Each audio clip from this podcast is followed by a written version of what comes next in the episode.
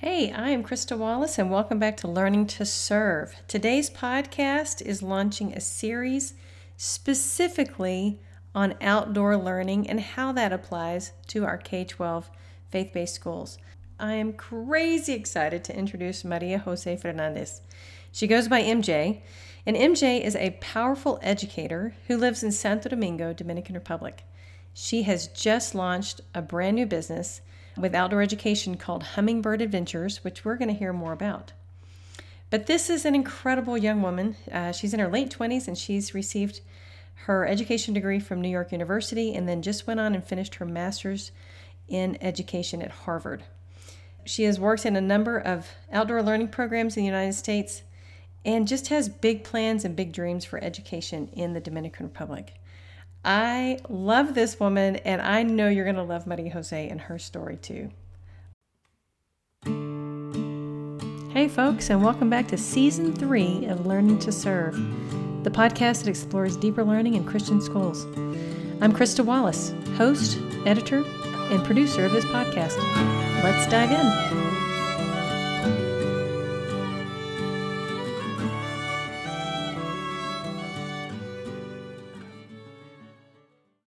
Okay, well, welcome, Maria Jose. We have Maria Jose Fernandez from Santo Domingo, Dominican Republic. And Maria Jose has started a brand new program called Hummingbird Adventures, specifically for K 12 students.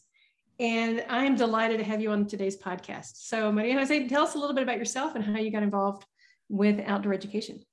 Yes, thank you for having me. So, I got involved with outdoor ed without knowing it as a student, right? It, they never really called it outdoor ed, but I I was lucky enough to go to Costa Rica and work with the sea turtles and got to do a ton of other like outdoor what I now know as outdoor ed stuff when I was in high school in like a smaller scale. Um, and then I left, went off to college. Um, I went to NYU and studied secondary education and history. I always knew I wanted to be a teacher. I always knew I like I at the time I thought I wanted to be an international school teacher. I, I always knew I wanted to be a teacher that wasn't like in a traditional public school classroom. And so um, while I was working in New York City public schools, um, I actually had a student come in and be like, I can't believe that so and so is hasn't even started school yet. He's still like backpacking. And I'm like, and I was actively looking for a job at the time. It was my senior year. And I was like, wait, what? What did and you they're say?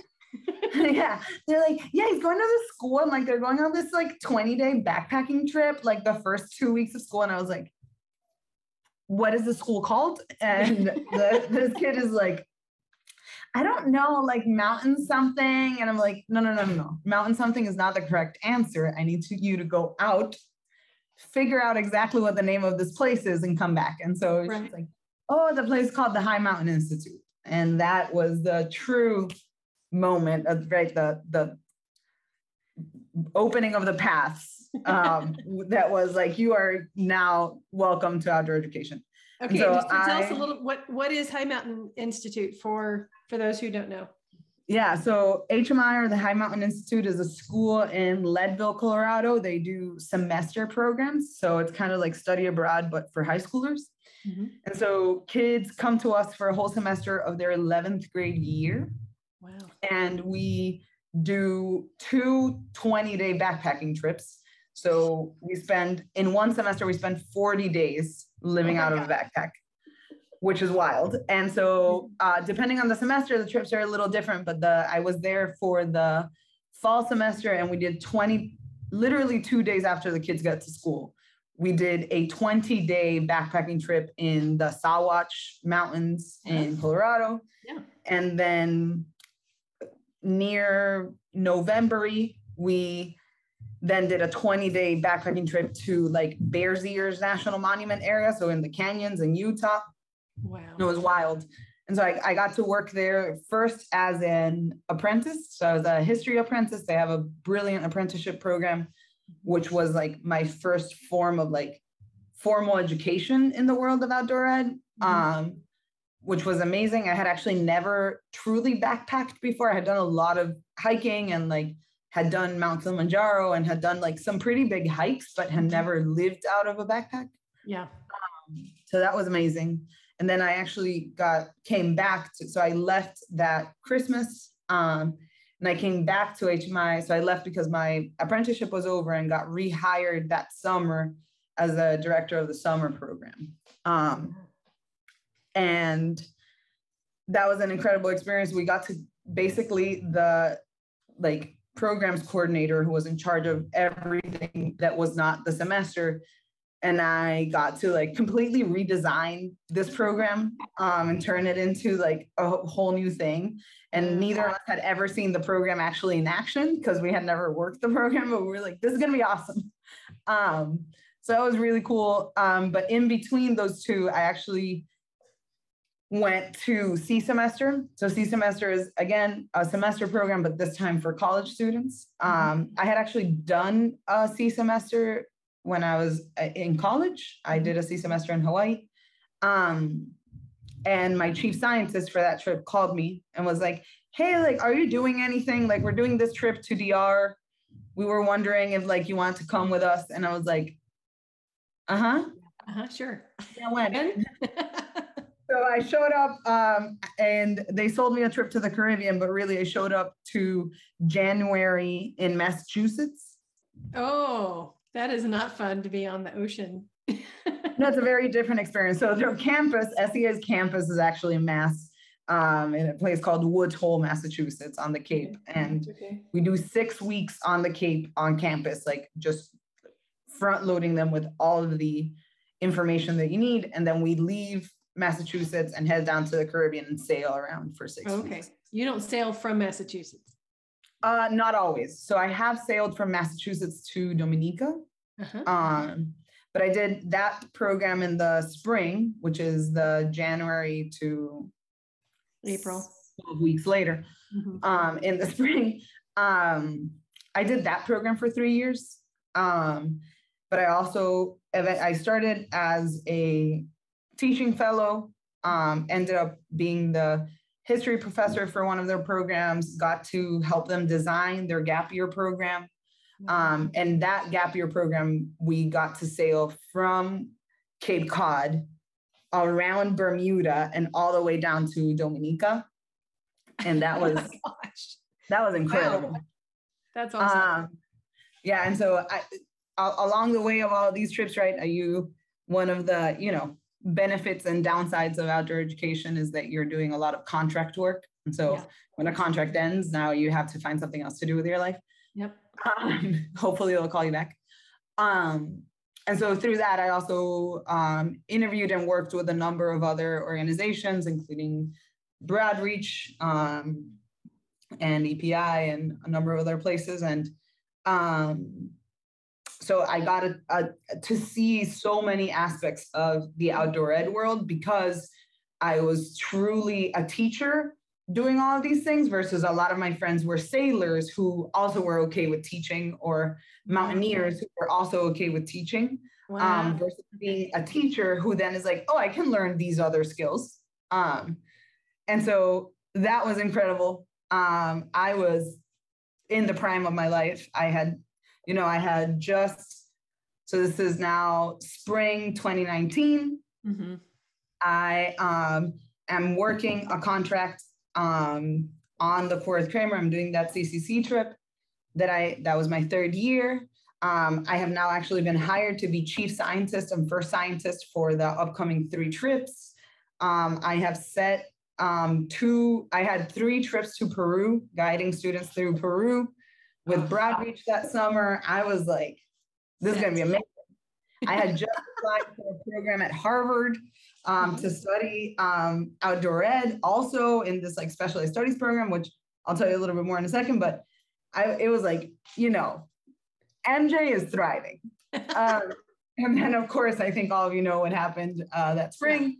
Um, and suddenly, uh, outdoor education and literally everything was like out the window. And so I was on a US flagged vessel that was like, we don't know if they're gonna like close the border. Like, do, do you wanna come? Do you not wanna come? The Dominican president at the time then puts out a declaration and says that every Dominican has 36 hours to figure out how to get back home. And then they're closing oh. the border. So I'm like, oh, oh my. I bet the what? airlines love that. yeah, no, it was great. It was lovely. Um, we had just quarantined on board for 14 days. Yeah. Wild experience, but like looking back on it, like also lovely. And along those 14 days was when I actually got my acceptance letter to Harvard. Oh my um, Awesome. And so, because we were quarantined on the boat, we couldn't go to land and we have no service on the ship. And so, we actually managed to sail the ship close enough to an island that we got enough service for me to be able to like connect to my email and like yes. get the response. um, and I, I got accepted. And so, I wow. got to do a program at Harvard, which is called the Specialized Studies Program, where you basically get to design your own program. Wow. And so it is it is meant for people who have these like really almost unconnected right to the naked eye things that are not related to each other. Um, a, a, degree basically they ask you to have a degree that you cannot find absolutely anywhere else.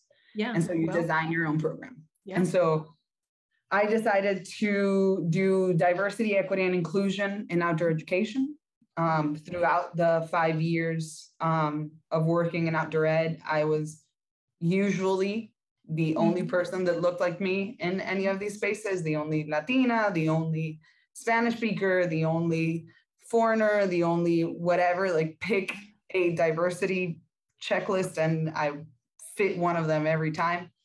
Um, and so I was like, these spaces, everybody deserves yeah. to be in spaces. that's right.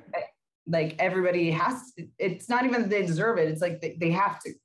They, they have to come out here and like understand what we're doing. Mm-hmm. Um, and so did that, was really excited. Um, finished the program. It was incredible. I had the most brilliant professors and then uh, applied to get a job in the US, got my dream job in the um, Rocky Mountain School in Carbondale. I was going to be their diversity, equity, inclusion director. It was like, again, MJ thriving. However, uh, the universe had different plans. Um, and my visa actually didn't come through. So it's a lottery and I, my yep. number didn't get called. Yeah. And so I couldn't, I, I couldn't, I couldn't take the job. And at the same time, I was working at a school in Dominican Republic. I was also working as a coordinator for the Ministry of the Environment mm-hmm. in DR. Um, and like I was doing all these things, and my head of school um, was like, "Hey, like, please don't leave." Because I told her I was like, "I just got this job in Colorado," and she's like, "Please don't leave." what about if I were to give you this outdoor education program that you keep dreaming and talking about? And you're like, tell me more. uh-huh. Well, okay. Uh, and Hummingbird Adventures was born. Um, I got to run a basically a first version of it, um, a prototype of it uh, last spring um, in Spirit Mountain. Yep. Um, and so what, and we are fully launching it this year. So what it looks like is two whole weeks mm-hmm. of students camping out in the mountains of Dominican Republic while we do all of the academic work that would happen in school. But they're doing it in the mountains, they're doing it bonding with their friends, creating connections, spending time outdoors, and like actually in a space where they can apply their learning mm-hmm functionally right away. So it's not a like, you're going to use these angles someday, or like, you're going to need to know frequencies at some point in your life. But like, this is why you need frequencies because now we're going to identify birds. Right. Exactly. exactly. Um, I mean, at, at its core, outdoor education is using the outdoors as a teaching tool. I mean, that's yep. if we just define it simply like that, we don't have to go far, far away to do outdoor education. We could just walk no. outside and do it out outdoors in our our yard or yeah. the school patio or whatever.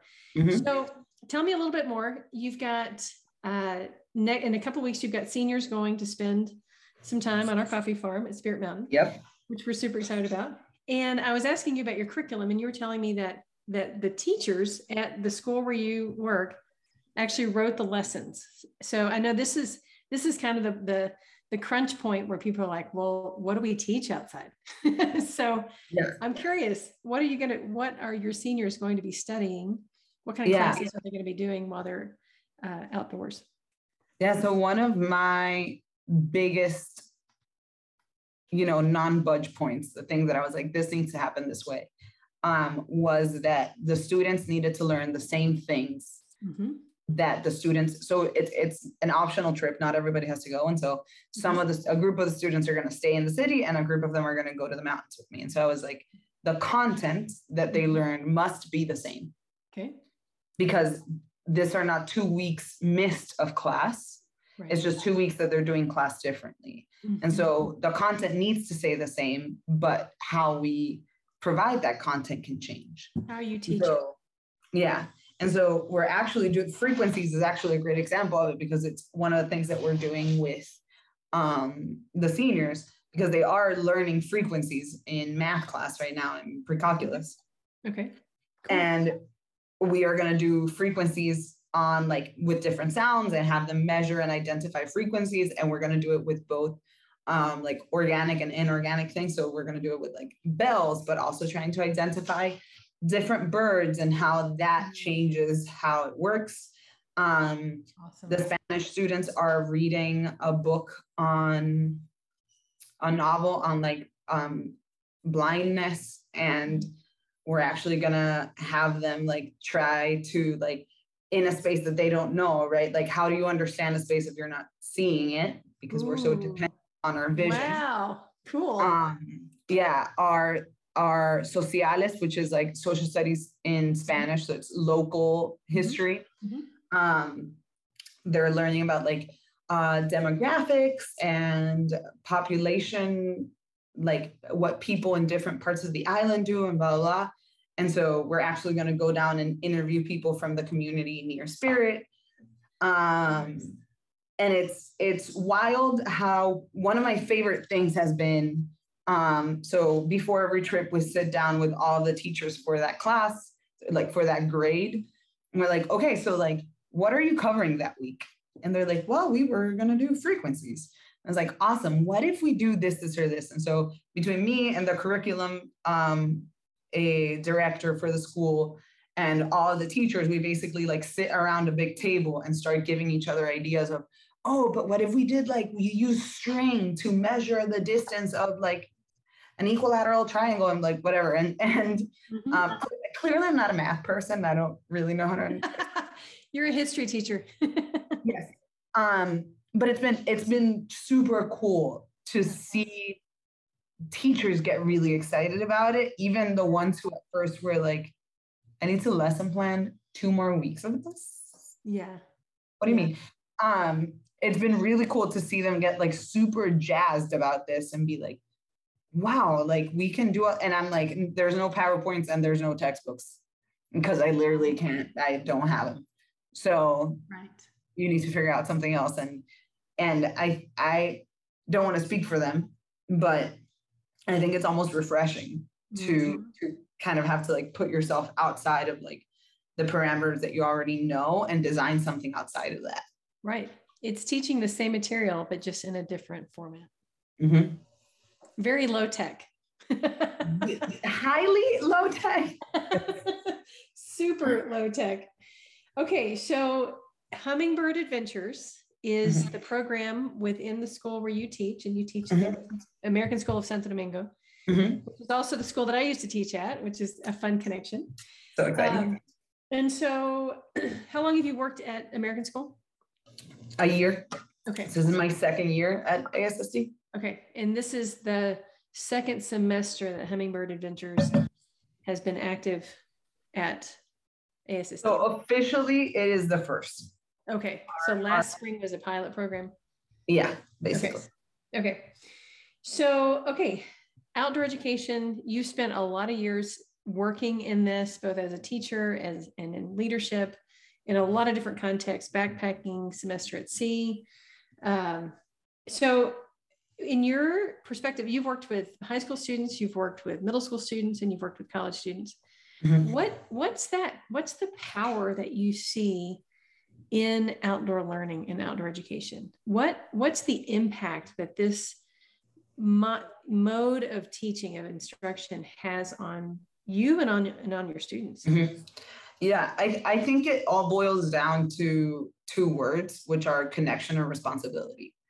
Um, I think that taking, we are in such a connected world in theory, right? Like mm-hmm. I am talking to you right now and you're in Colorado and I'm in DR. Right. And like we're having a great and I text you all the time, right? Like I, you we are talking to each other all absolutely all the time. Yes. Yeah. And and as you know, I'm very bad at that aspect of no, like like I'm like I am not good at I was not meant to exist in a world where people expect me to like answer them. like I I forget about it. Like I open a message and I don't see it again for three days. And so the problem is, right, that we have a sense of connection that in, in my opinion isn't real, right? Like we think that because we can talk to people so quickly that they're right there. But like how often are you having true meaningful conversations with those people that you are so easily able to talk to? That are in the same uh, room with you. Yeah. And so I think a lot about like my some of my best friends don't live in DR. Um, yeah. they live scattered all over the world. Sure. And because I'm so bad at texting, they don't even try. And they call me, you know, once every couple months, they'll call to make sure I'm alive and be like, hey, like, where are you? Like that's one of one of them asks me every time. It's like geographically in the world, where are you right now? Because uh-huh. I might be anywhere.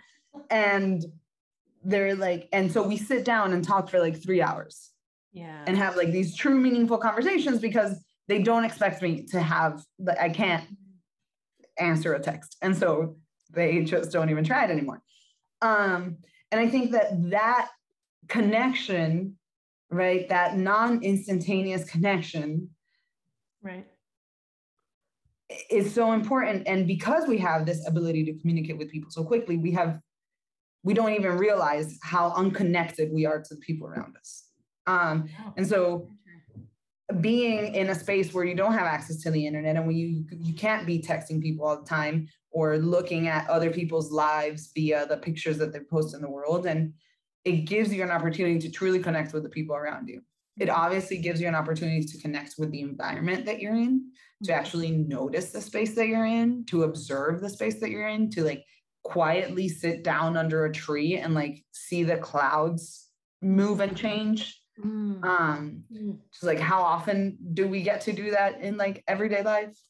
Um, and ultimately, like ha- create a connection to the knowledge, right? Like create a connection to the academic content that you're looking at.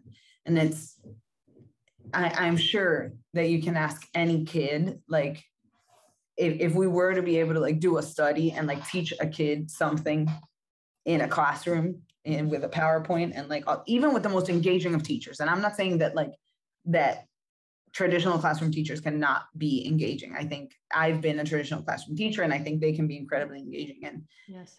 But I think if you ask somebody like, okay, like, do you remember that versus do you remember when we learned about angles by like measuring like different branches on trees?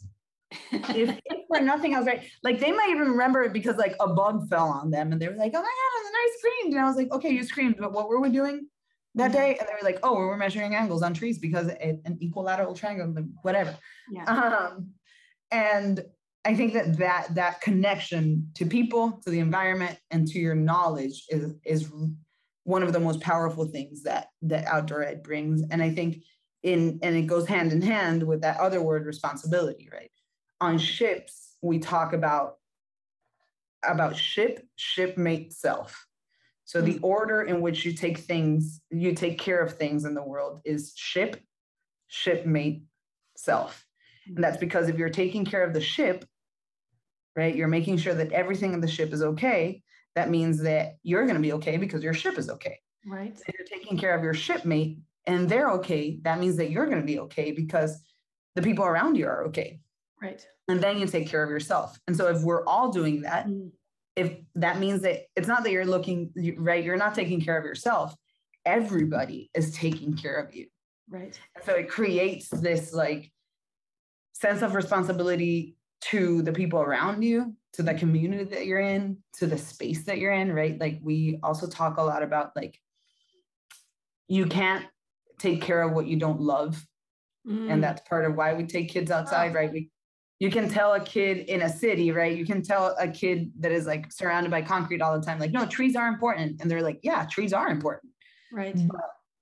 until they get to sit under a tree and watch the clouds move in front of them. Like they Oh, for sure. don't have that like visceral connection to those trees.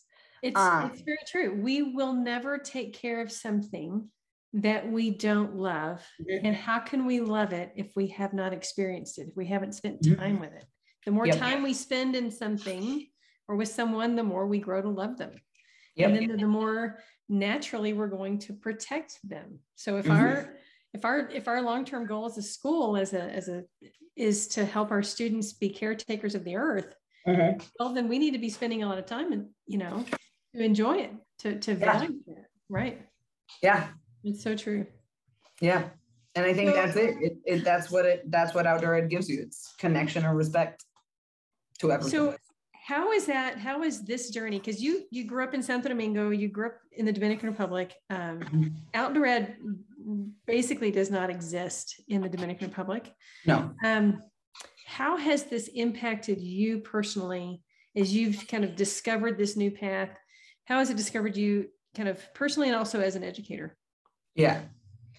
I think everything suddenly made sense. Mm, okay I think and and I and when I I still long to move back to Colorado. yeah And I think that the more I think about I love Colorado, it's an amazing state. But I think the more I think about it, it's because that is the first time in my life that I mm-hmm. felt like I belonged somewhere wow Really? when I showed up to Colorado.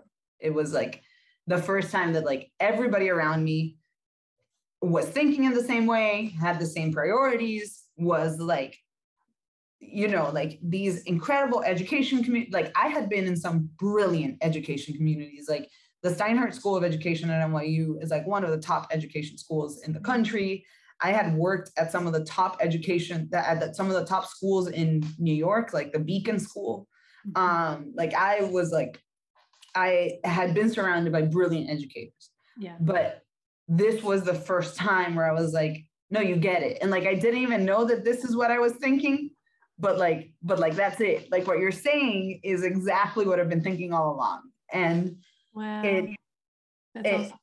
yeah and i was like it changed me in feeling more comfortable in everything i was doing because for the first time mm-hmm. I didn't feel like I'm the weird one that does things like this, or I'm the the one who's like pushing the boundaries in order to be able to do this. But it was like, no, this is the expectation. Um, because I think it gave me a ton of confidence as as a teacher. It gave me a ton of confidence as a person. Um, I was also able to get like all these incredible like leadership. I'm 27 years old. Like I was 23 years old when I was like summer director in at HMI. I was a history professor at SEA by like 24. Um, it it it is wild to me that um that I was that I was able to like Mhm. find all of these things and like and that's my best friend uh, tells me all the time she's like i don't know how you stumbled upon what you were meant to do but it Yeah. is so obvious that this is it. Yeah. Um that and i always knew i wanted to be a i briefly wanted to be a vet when i was a kid. Mhm. um shortly thereafter found out by like third grade i was like i want to be a teacher. Um and i knew that and i went to school for that. Like i went to college to do that and i you know i'm past the four year mark when most teachers actually leave the education That's true. That's true. And then when they've left and been like, peace out. exactly but this made it feel like truly sustainable like i love being in classrooms and i i love kids I, I think it's so fun to watch them learn and and I love it.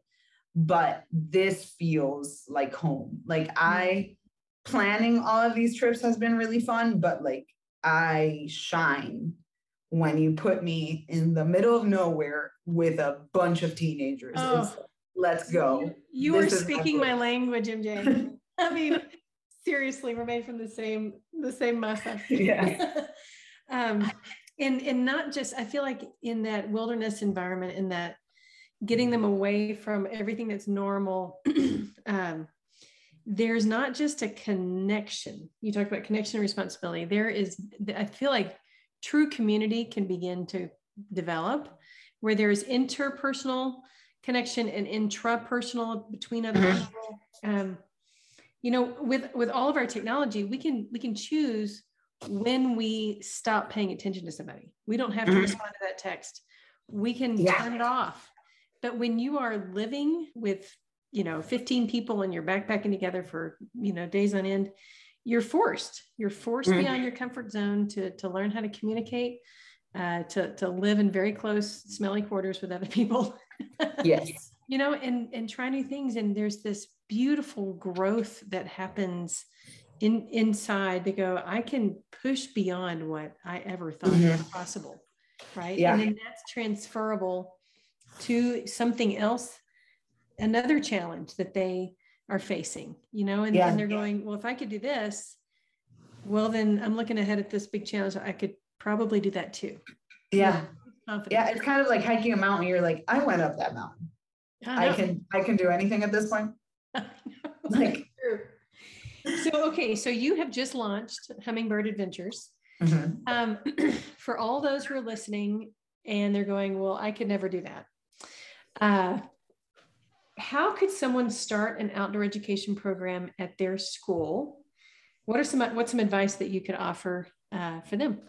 Yeah, I think number one, learn about these programs. Like mm-hmm. read, read, read, read, read, read about mm-hmm. them. At essence, they're all the same, but there are so many like beautiful differences between all of these programs that makes them like super unique. And so like try to find which one of those spaces are the ones that play best mm-hmm. um, mm-hmm. with the space that you're working in. Mm-hmm. Um, talk to other outdoor educators. I think most of us are like pretty weird people that are like cool with. I mean, right? Like I'm saying that about myself. Um, but it's people who like. I mean, Krista, the first time you and I talked, we were like, "Oh my god, like we're besties now." Right? Like, like, there's like, another person just like yes and I think that part of it is is that what you just said. Like we have figured out that like talking to human beings isn't that scary and like right. connection is awesome. And so we are able to apply that in other spaces. And so i think most of us are very open and passionate about what we're doing. And so like we want to talk about it yeah as you might have been able to tell by how much i have talked about it. Um, and i think that that is big talk to other people and also like I I sense it like real hard. I was mm-hmm. like, no, no, we're gonna start this program for everybody, and it's gonna be two weeks in the mountains and fully academic. Not just an overnight. We're gonna try this out. Dip your toe. Exactly. In. Yeah, we're not gonna do like, oh, we're gonna do weekend trips. No, we're gonna go all out. Most people. Okay, uh, so so real probably talk. shouldn't do that. You obviously your school was open to this.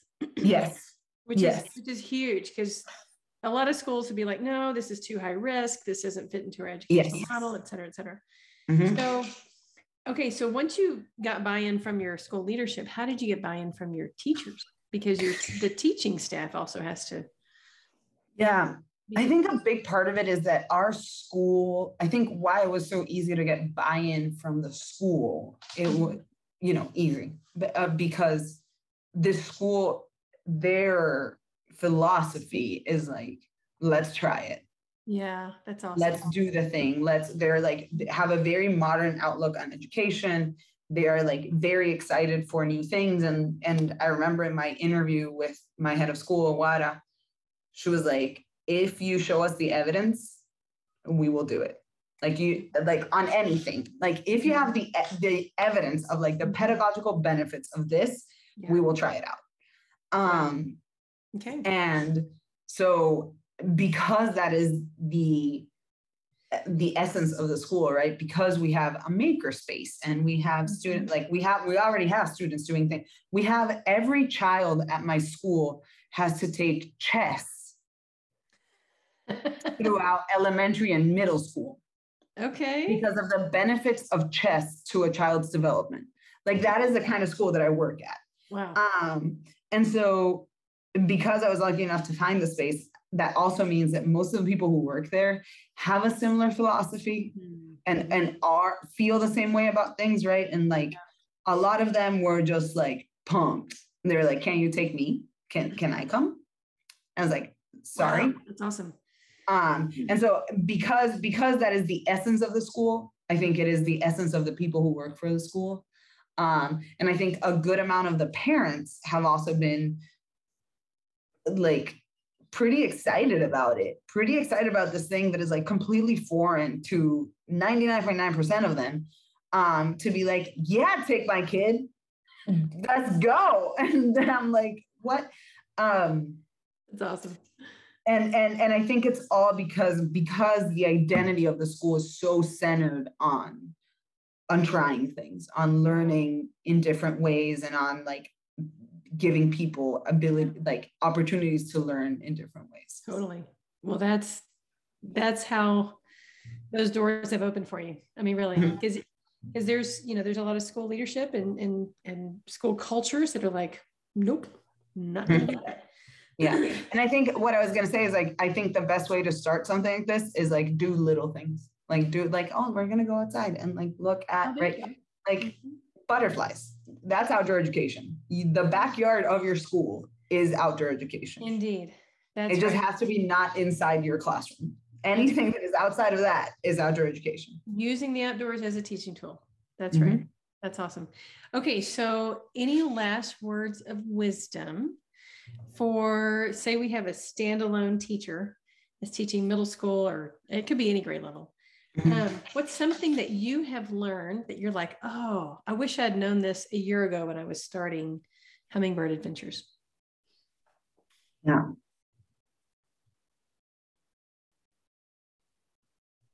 A word of wisdom. Commit. Ooh, ooh, tell me more. I feel like I this when I first introduced this to the parents, the first thing I said was like, "This is a program that is six years in the making." Yeah. And they're like, "You've been here for a year," um, and I was like, "No, because I have dreamed about this program for six years. I knew the name of this six years ago." I have a hummingbird tattooed on my arm. Like I know I this was this was shaped so long ago. Um and I and it took literally having uh, the when I first decided to do this, when I first decided to design this and what asked me to do it, it felt like I was like something I didn't want. Even though I had been dreaming for this for six years, I was like convinced that I wanted to go to Colorado, which was true. And I didn't want that job, but I was like, this is not meant to be right now. Like, I don't want to do this right now. I'm not ready to do this right now. The country's not ready for it or whatever. And, eh, you know, the universe said, like, good luck. Like, you, you're going to do it right now. And, and I committed to it and I sent it and I right like I could have said doing weekend trips but I was like no like this is the program like this is the vision and like Yeah. we, this is what we're gonna do and like i'm gonna stand strong on the things that i know are non-negotiable for me and i'm gonna like talk to everybody and their mom about what hummingbird adventures is um and just like commit to this vision that you have and and that commitment might look different to everybody um but like trust Mm, trust what you want yeah. and trust that Believe that. that what's happening has to happen. hmm Commit. That's a good word. So we're going to end on that. Maria Jose Fernandez, thank you. It has been an honor to have you on Learning to Serve podcast. And I am, I personally am just delighted to be able to walk with you on this journey, uh, this entrepreneurial, this educational entrepreneurial uh, effort. So yes, best of luck to we you. We are so lucky to have found you. Hey, thanks for joining us today on the Learning to Serve podcast. If you enjoyed today's show, please share this with someone and give us a five star rating wherever you listen to your podcasts.